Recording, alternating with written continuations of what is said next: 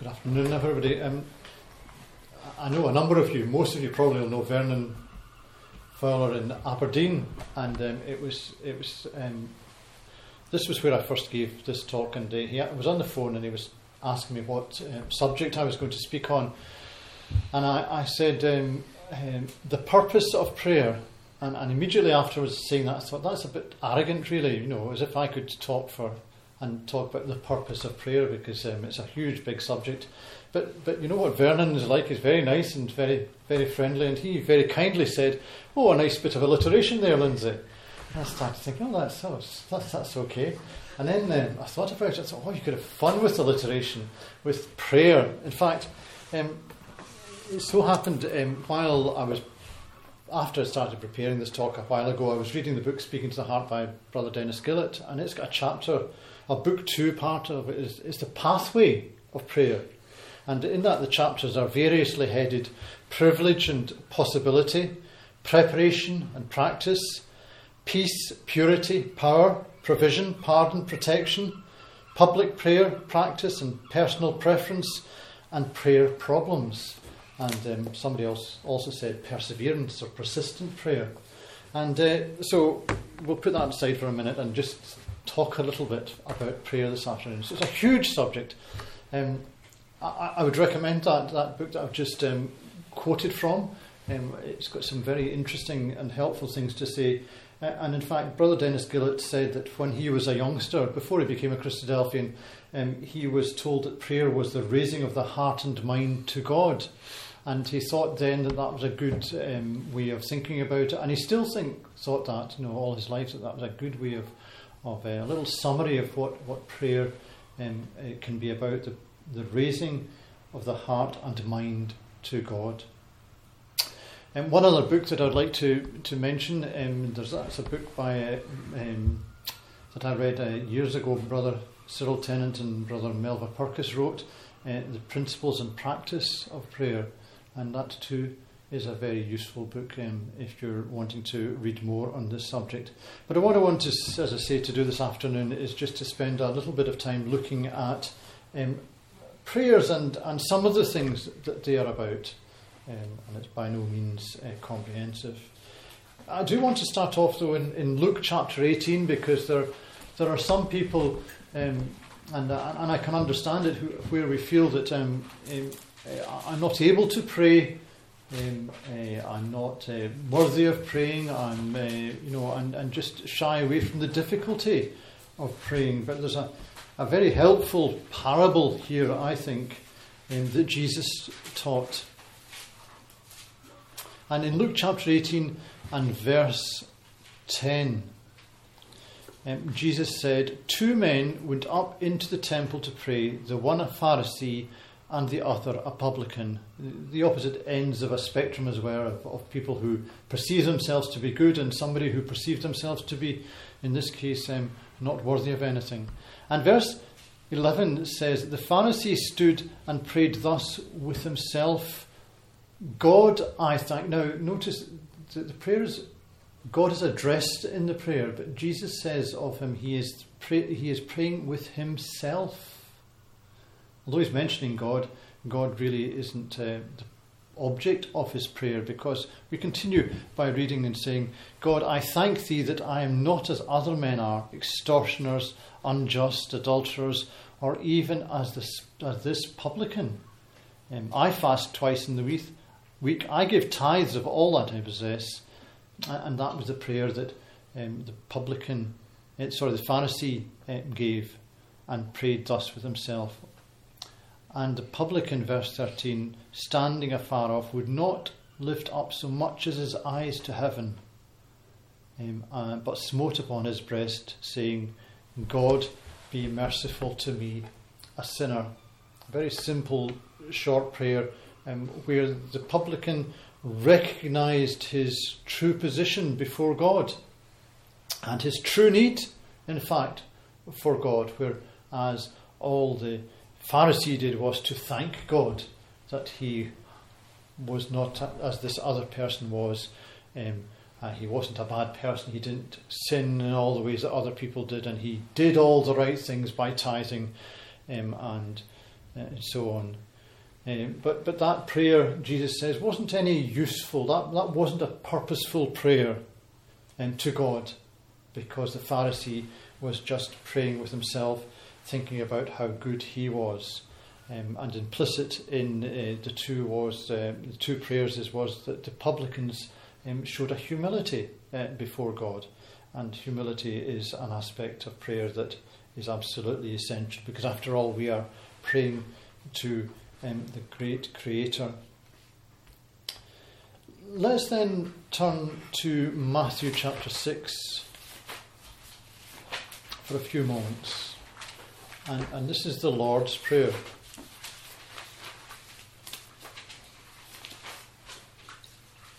And I, I remember as a, a, youngster, it does seem an awful long time ago, but at school, eh, not the practice nowadays, but at school, we used to always start off standing by our desks. Um, I think we probably said, Good morning, Miss, or whatever her name was. Um, and then we said the Lord's Prayer. Um, and uh, I, I was, um, on another occasion, to do with something else I was doing, um, I, I asked, um, Does anybody in, in Christadelphian audience, does anybody say the Lord's Prayer daily? And at least one person said yes. He, he still still continues to speak the Lord's Prayer, to think about the Lord's Prayer um, each day. So in Matthew chapter six, um, it's interesting in verse five.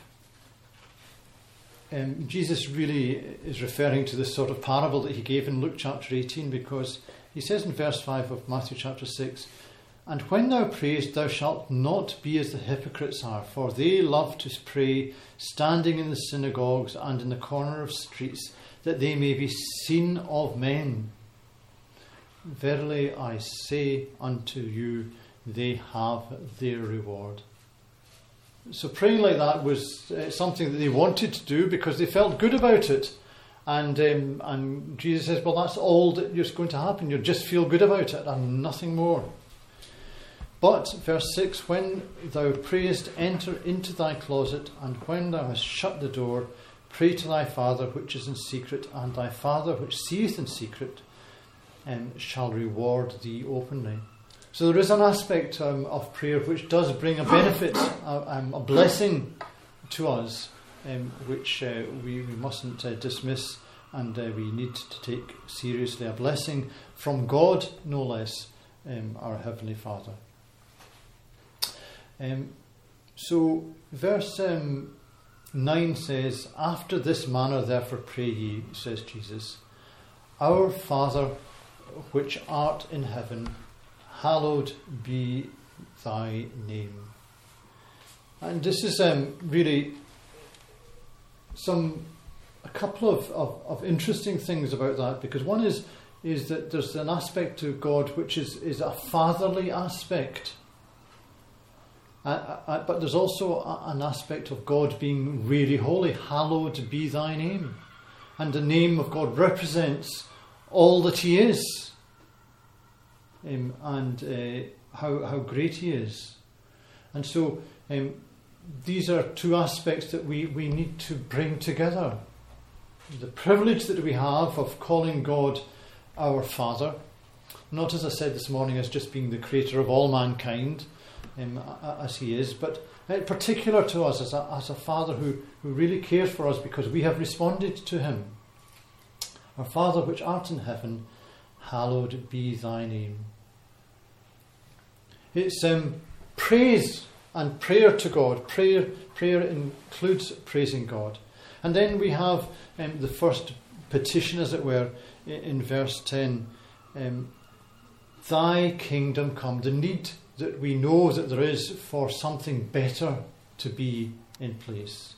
Thy will be done in earth as it is in heaven. And although there are aspects of that I've been how can we know, as one brother said, what it is that God does in heaven other than He rules and that He's in complete control and has these angels? But uh, a picture of what exactly what happens in heaven is perhaps not um, our gift, in our gift, but at least we know that God is in control and in charge in heaven. And whereas, although God does rule in the kingdom of men, as, as we know from, from the prophecies, there's an aspect in which God is allowing men to work out, um, the mankind to work out what he wants to do. We have this free will, um, which will continue uh, until God says, enough is enough, like he did in the days of Noah, um, when he saw that the imaginations of man's thoughts was only evil continually. A simple petition also, though, in verse 11 in this, uh, this prayer give us this daily, this day our daily bread. And that, that's quite difficult for us to, to think about uh, in today's society, I suppose, because how many of us um, are thinking about really what we need for today rather than um, thinking about what do we need tomorrow or next week or um, whenever. The, our cupboards um, and our fridges uh, have got plenty of food in them in, in most cases. Um, and uh, it's not the sort of thing that we have to pray for in the sense that we really need our daily bread because we're not sure where it's going to come from. Uh, in the time of um, uh, in poorer countries, of course, in the world today, um, even as I speak, there are people and places where they aren't sure where their next um, mouthful of food is going to come from. But nonetheless, we still need to, in our consciousness, think about the fact that God gives us our daily bread and, and that we need to ask God for that. It's um, a blessing um, from God. interestingly enough, um, in Proverbs, there's a proverb which suggests that we should be asking for just enough bread, not too much, um, not too little, just enough bread um, in Proverbs. Because if we have too much, then um, we'll rely on the food and not rely on God. And if we haven't enough um, bread, then we'll spend our time wondering about where it's coming from. So in Proverbs chapter 30, it's verses 8 and 9. If you want to look at it later, it gives a suggestion. It says a suggestion that we should be, we should have enough bread for what we need, so we don't need to worry about it, and not too much, so that we um, forget to rely on God. Verse 12 is about um, our sins. If you look at the Luke record of the Lord's Prayer, it talks about, talks about sins rather than debts. I always did think it was, I don't know why it is, but Matthew prayer was the one that you used to say at school. And I'm never, you know, I think I'd give us, forgive us our debts as we forgive our debtors. Um, really, it's about sin. We've to, we're wanting for our, asking for our sins to be forgiven. And um, as a consequence of that, we ought to forgive those that sin against us.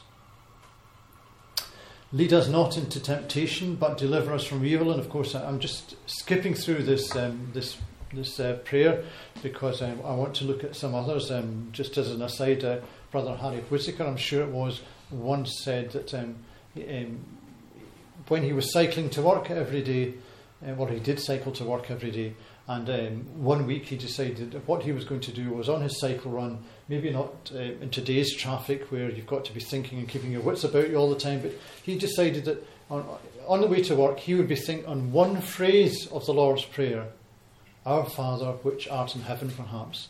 And, and he, you could think about that for a long time, and, so, and all of these phrases that I'm just uh, briefly mentioning are worthy of more detailed thought uh, and discussion and study. But verse 13 goes on to say, And lead us not into temptation, but deliver us from evil. Um, and it's really a recognition that in the world there are difficulties and problems um, that, that come our way, uh, and that we need uh, God to be watching over us. Not that God stops things happening. Um, God, uh, we're told, um, won't tempt us above that which we are able, but will, with the temptation, make a way that we are we are able to escape. Um, and so we've got to understand the, this prayer also with the rest of Scripture. Um, and then the, the end of the prayer in verse 13 For thine is the kingdom and the power and the glory forever. Amen.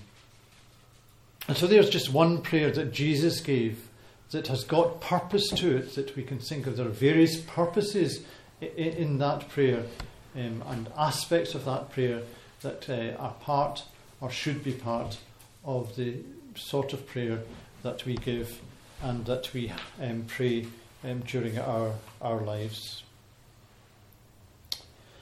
Um, but it's not just about um, these things. I, I, want to go to Psalm 142. So I've already alluded to the fact that um, our life isn't all plain sailing, even when we are praying to God. Um, and Psalm 42, in some Bibles, it will have a, a heading, um, and the heading is a prayer, um, and it's a prayer of David when he was in the cave. And uh, it was a difficult time in the life of David, a time when things weren't going well, when things were a problem um, for him. And so here he says in verse 1 of Psalm 142 I cried unto the Lord with my voice, with my voice unto the Lord did I make my supplication.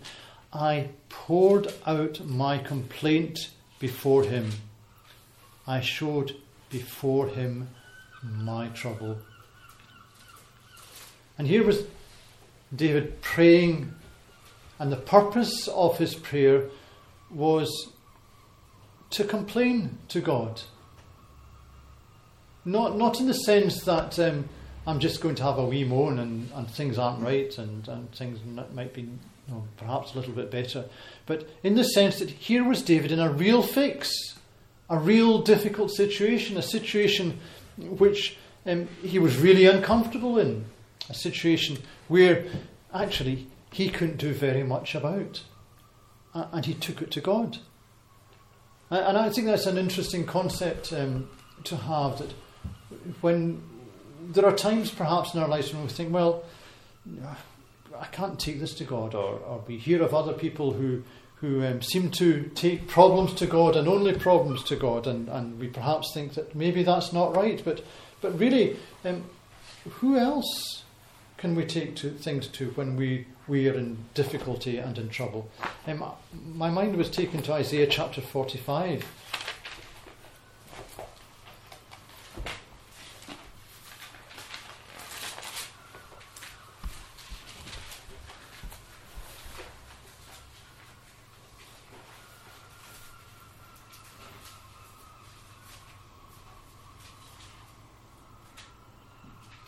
Verse 20 um, of Isaiah 45 Assemble yourselves and come near.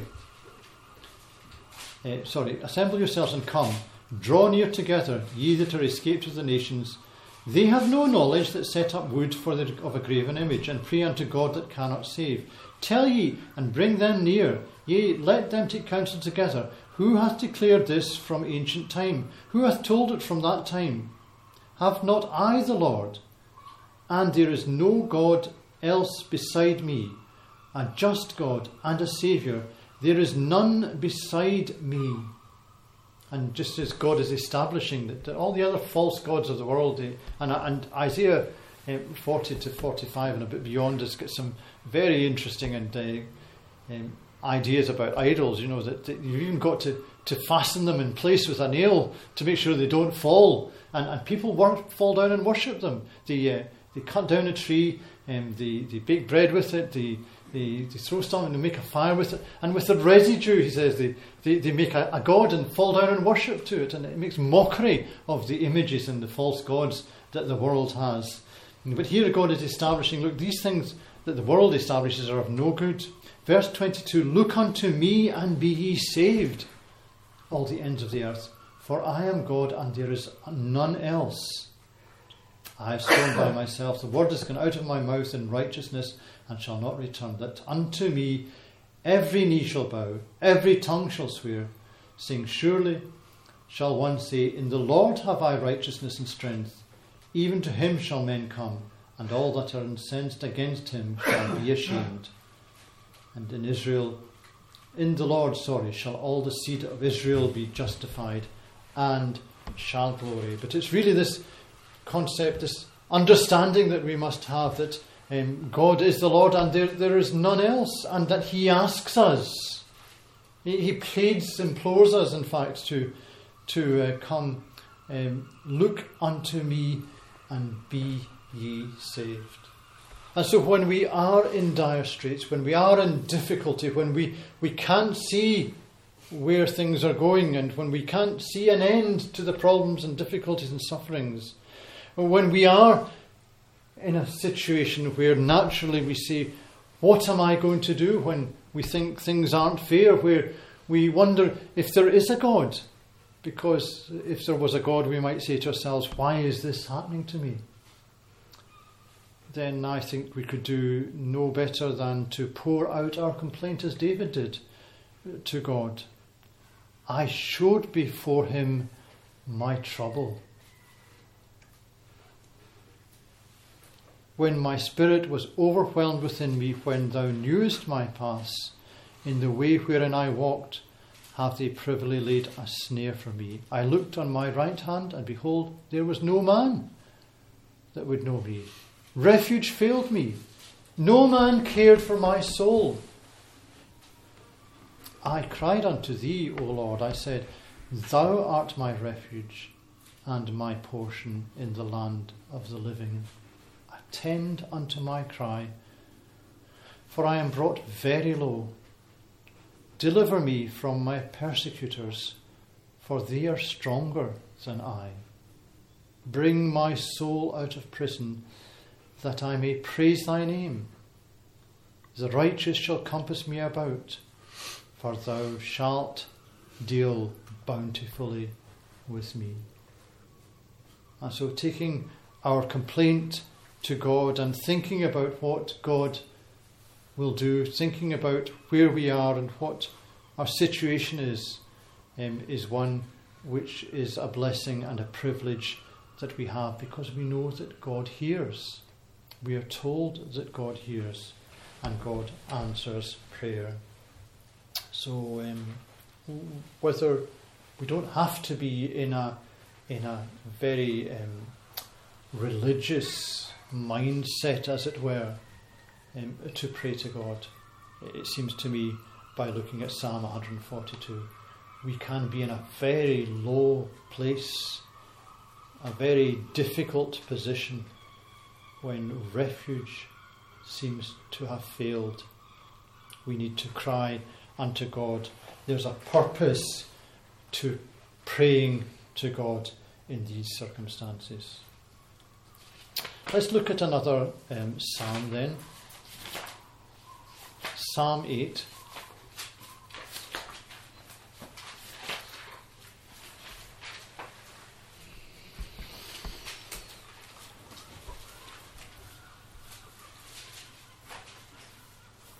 And this is this seems to me to be a prayer of somebody um, who's in a good place, as it were, a place where where things are are um, on a much more even keel, um, a place where uh, they are just contemplating the wonder and the majesty and the might of God. Verse 1 of Psalm 8 O Lord, our Lord, how excellent is thy name in all the earth, who hast set thy glory above the heavens.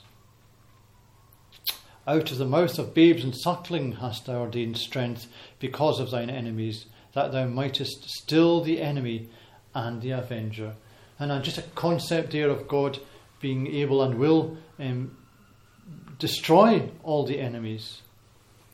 The psalmist goes on really in verse 3 to consider the work of the heavens, the work of thy fingers, the moon and the stars which thou hast ordained. And then in awe says, What, what is man that thou art mindful of him? And so here's a prayer which is, is praising God and at the same time recognizing the position that we are in um, and it's, it's an, an awesome prospect to think about God and Him being a mighty and a powerful God and all that He has done, the creator of heaven and earth. And we just need to look at a little part of creation and see the wonder of it and think about how many times that's multiplied throughout nature to wonder at the power and the glory of God. And then we think of ourselves as being man. And the wonder of this psalm also is that eh, it applies to Jesus Christ, the Son of God. What is man that thou art mindful of him, and the Son of Man that thou visitest him? for thou hast made him a little lower than the angels, and hast crowned him with glory and honour. And the, writer to the Hebrews picks that up in, in, in chapter 2 and uh, refers this and uh, describes this as being Jesus that has been spoken about. Jesus has been crowned with glory and honour uh, by his heavenly Father. Thou hast made him to have dominion over the works of thy hands. Thou hast put all things under his feet. And then we, we see Jesus. All power and authority in heaven and earth is given to Jesus after his resurrection. All the sheep and oxen, yea, all the beasts of the field, the fowl of the air, verse 8, the fish of the sea, and whatsoever passes through the paths of the earth. O Lord, our Lord, how excellent is thy name in all the earth. And so, both on a, on a literal creation sense, and wondering about the, the about God and our Heavenly Father, in the sense of all that He has created, and also in that He has created and provided Jesus Christ um, as a means of our salvation, as we considered a little bit more this morning. I'd like to go to, to Nehemiah chapter 1 now.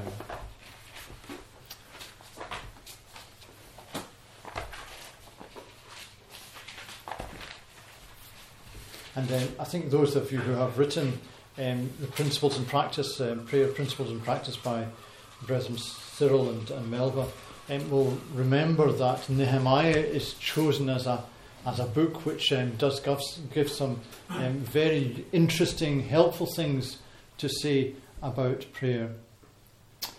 Um, I keep on meaning to reread it again um, sometime, and I must do that sometime soon. I'll put it put it on my reading list now that I'm retired. Nehemiah chapter 1. Um, Nehemiah was in captivity and um, he heard in verse 3 what had happened um, or what was happening in Jerusalem, that the walls were broken down and, and, and burned up. And verse 4 And it came to pass when I heard these words that I sat down and wept and mourned certain days, and I fasted and prayed before the God of heaven. I don't know how, how many days it was that uh, Nehemiah um, wept and mourned and, and sat down and fasted. But what we have here is a few verses of his prayer. Um, I don't think this is all that Nehemiah prayed. Prayed. Um, in fact, I think there must have been throughout the days that he, he mourned and he fasted um, there, there, must have been almost a continuous um, prayer. But here, as it were, is a formal prayer that Nehemiah says. And I said, I beseech thee, O Lord God of heaven, the great and terrible God that keepeth covenant and, um, and mercy for them that love him and keep his commandments. So it's again about addressing God um, in heaven, um, a great and terrible God, um, not a. I wish I had a more, to have a more modern version for terrible. Um, a great and, and mighty God, is it? Uh, awesome God, I think it was. Was it said awesome God in the in the version that we had? Anyway, it's um, not terrible as an awful, but um, awesome. awesome. Okay, as opposed to, to terrible. An awesome God. Um, he and then he, he recognizes that he keeps mercy for them that love him and observe his commandments. And he asks God to be attentive um, to the prayer. Verse 6 Let thine ear now be attentive and thine eyes open, that thou mayest hear the prayer of thy servant. It's, it's asking God to engage in what Nehemiah is saying, to see and to hear, um, which he prays before you this day and night. Okay, so it wasn't just a short prayer, but it was more than one contemplation for the children of Israel, thy servants, and confess the sins of the children of Israel, which we have sinned against thee. Both I and my father's house have sinned. And interestingly enough, uh, I don't know if you noticed that um, at the end of verse 5, it, it, it um, the prayer was really to to the God, the merciful God, um, who is merciful to them that love him and observe his commandments. And now here Nehemiah is, is confessing that, that we have sinned um, and done terrible things um, against you. We have, verse 7, we have dealt very corruptly against thee, and have not kept thy commandments, nor the statutes, nor the judgments which thou commandest thy servant Moses. And then he says, Remember, I beseech thee, the word that thou, thou commandest thy servant Moses, saying, If ye transgress, I will scatter you among the nations. And that really is, that happened. That's why they were in, in Babylon, they were in captivity, because they had transgressed. But verse 9 says, But if ye turn unto me and keep my commandments and do them, though there were of you cast out into the uttermost parts of heaven, yet will I gather them from thence, and I will bring them unto the place that I have chosen to set my name there. Now these are thy servants and thy people, whom thou hast redeemed by thy great power and by thy strong hand. Verse 11 Lord, I beseech thee, let thine ear be attentive to the prayer of thy servant and to the prayer of thy, thy servants, who desire to fear thy name, and prosper, I pray thee, thy servant this day and grant him mercy in the sight of this man. And that's uh, the king, for he was the king's cupbearer. And so Nehemiah, having recognized the dire straits that he and his father's house were in, and the terrible things that they had done, and the sin that they had sinned, um, and had not kept the commandments, but here he was turning to God. And he was asking God to hear and to bless and to prosper the prayer for something to be done about it. I'm not going to spend long in, in chapter 2, but in chapter 2, Nehemiah, the next uh, thing we read about him, it came to pass that um, some uh, a number of months later, of, uh, four months later, um, it seems from the beginning of Nehemiah, that um, Nehemiah was before the king um, and he was sad um, and the king noticed this and said, You know, why are you sad? Uh, and he was sore afraid. And he said um, the reason for him being sad was the difficulty, the, the problems that, that he, he, had been praying about uh, four months. He didn't say it like that, but he said, you know, the problems of, of Israel, my people, my nation. Um, Verse 3 He said to the king, Let the king live forever. Why should not my countenance be sad when the city, the place of my father's sepulchres, lieth waste, and the gates thereof are consumed with fire? And the king said unto me, For what dost thou make request? And, I, I, I don't know, but I suspect that the next bit tells us about the shortest prayer in the Bible because it says, So I prayed to the God of heaven. And I said unto the king in verse 4, 5 if it please the king. So here was, was Nehemiah before the king. The king had asked, What would you like to do? And Nehemiah thought, Well, I can't do it on my own. So he, he asked for God's help.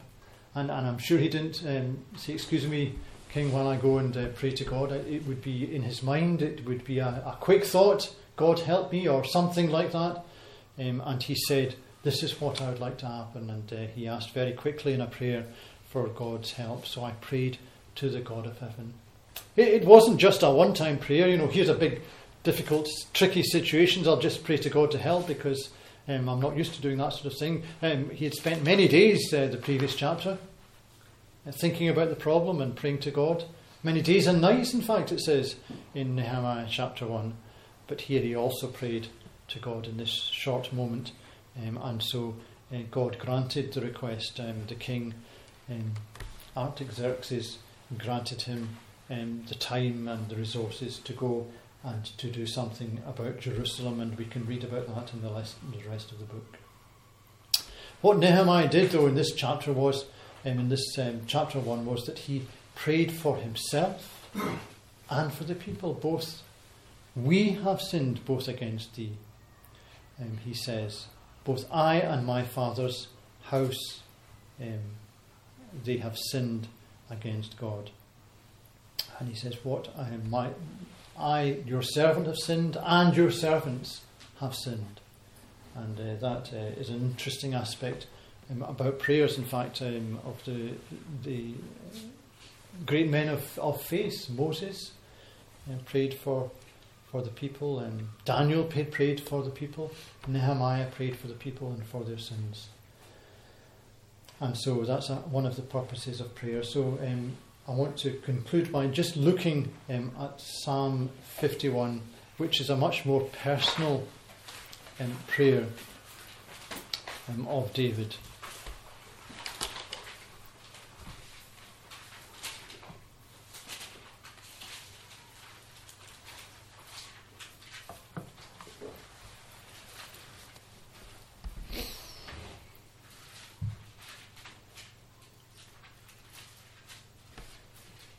We're not going to read the whole psalm, we're just going to read a few uh, verses at the beginning and the end.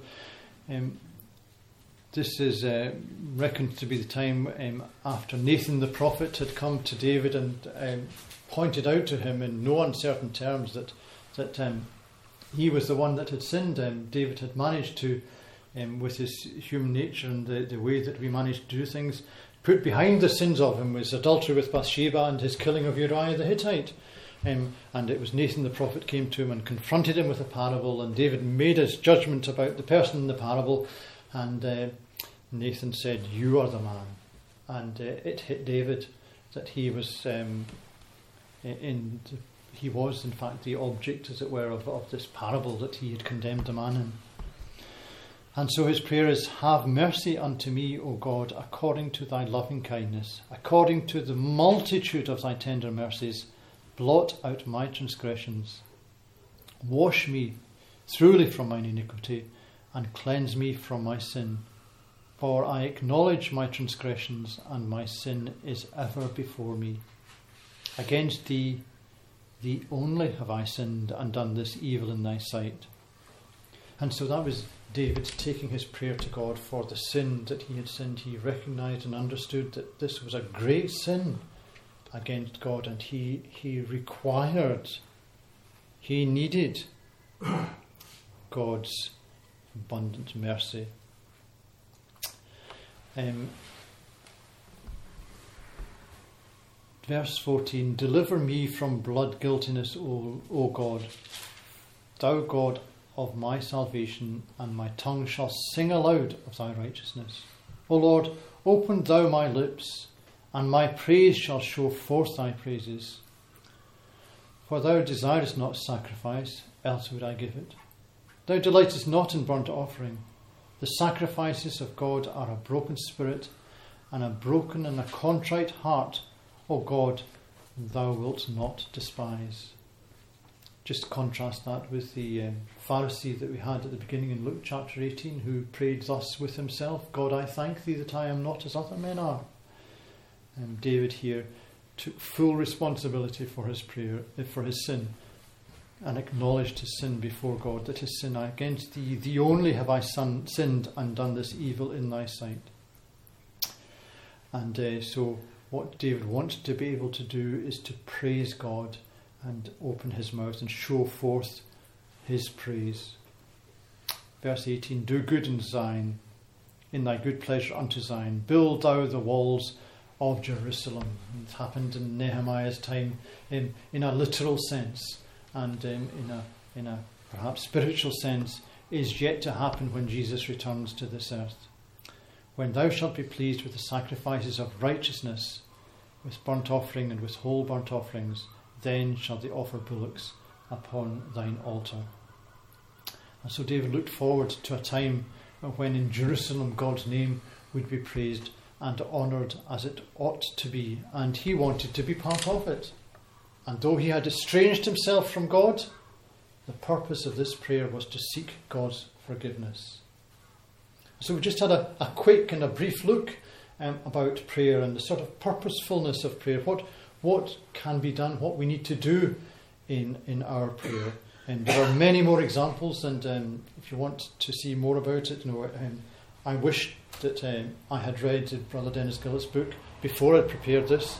Um, but um, I would commend that to you if you want to read it. Um, but look at the prayers of, of Scripture and see um, what it is that men um, have prayed and women have prayed for and been blessed with an answer prayer is, is not something that, and sadly, uh, the world just takes as a, a line to God or that, who might be there um, when there is nothing else that man can do and, in a problem. Uh, you hear uh, when there are problems with Apollo years, I keep on mentioning years and years ago, it must be a sign of old age.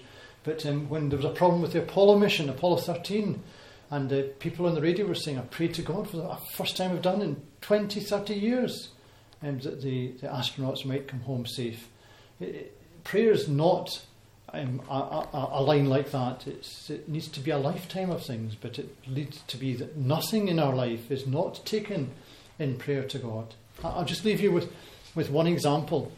Um, there's a sister who, who um, in our ecclesia uh, a number of years ago said, um, I pray to God that I'll find a parking place. And I, I was kind of taken back a bit, and then I thought about it. And what she was doing was um, she was she was elderly.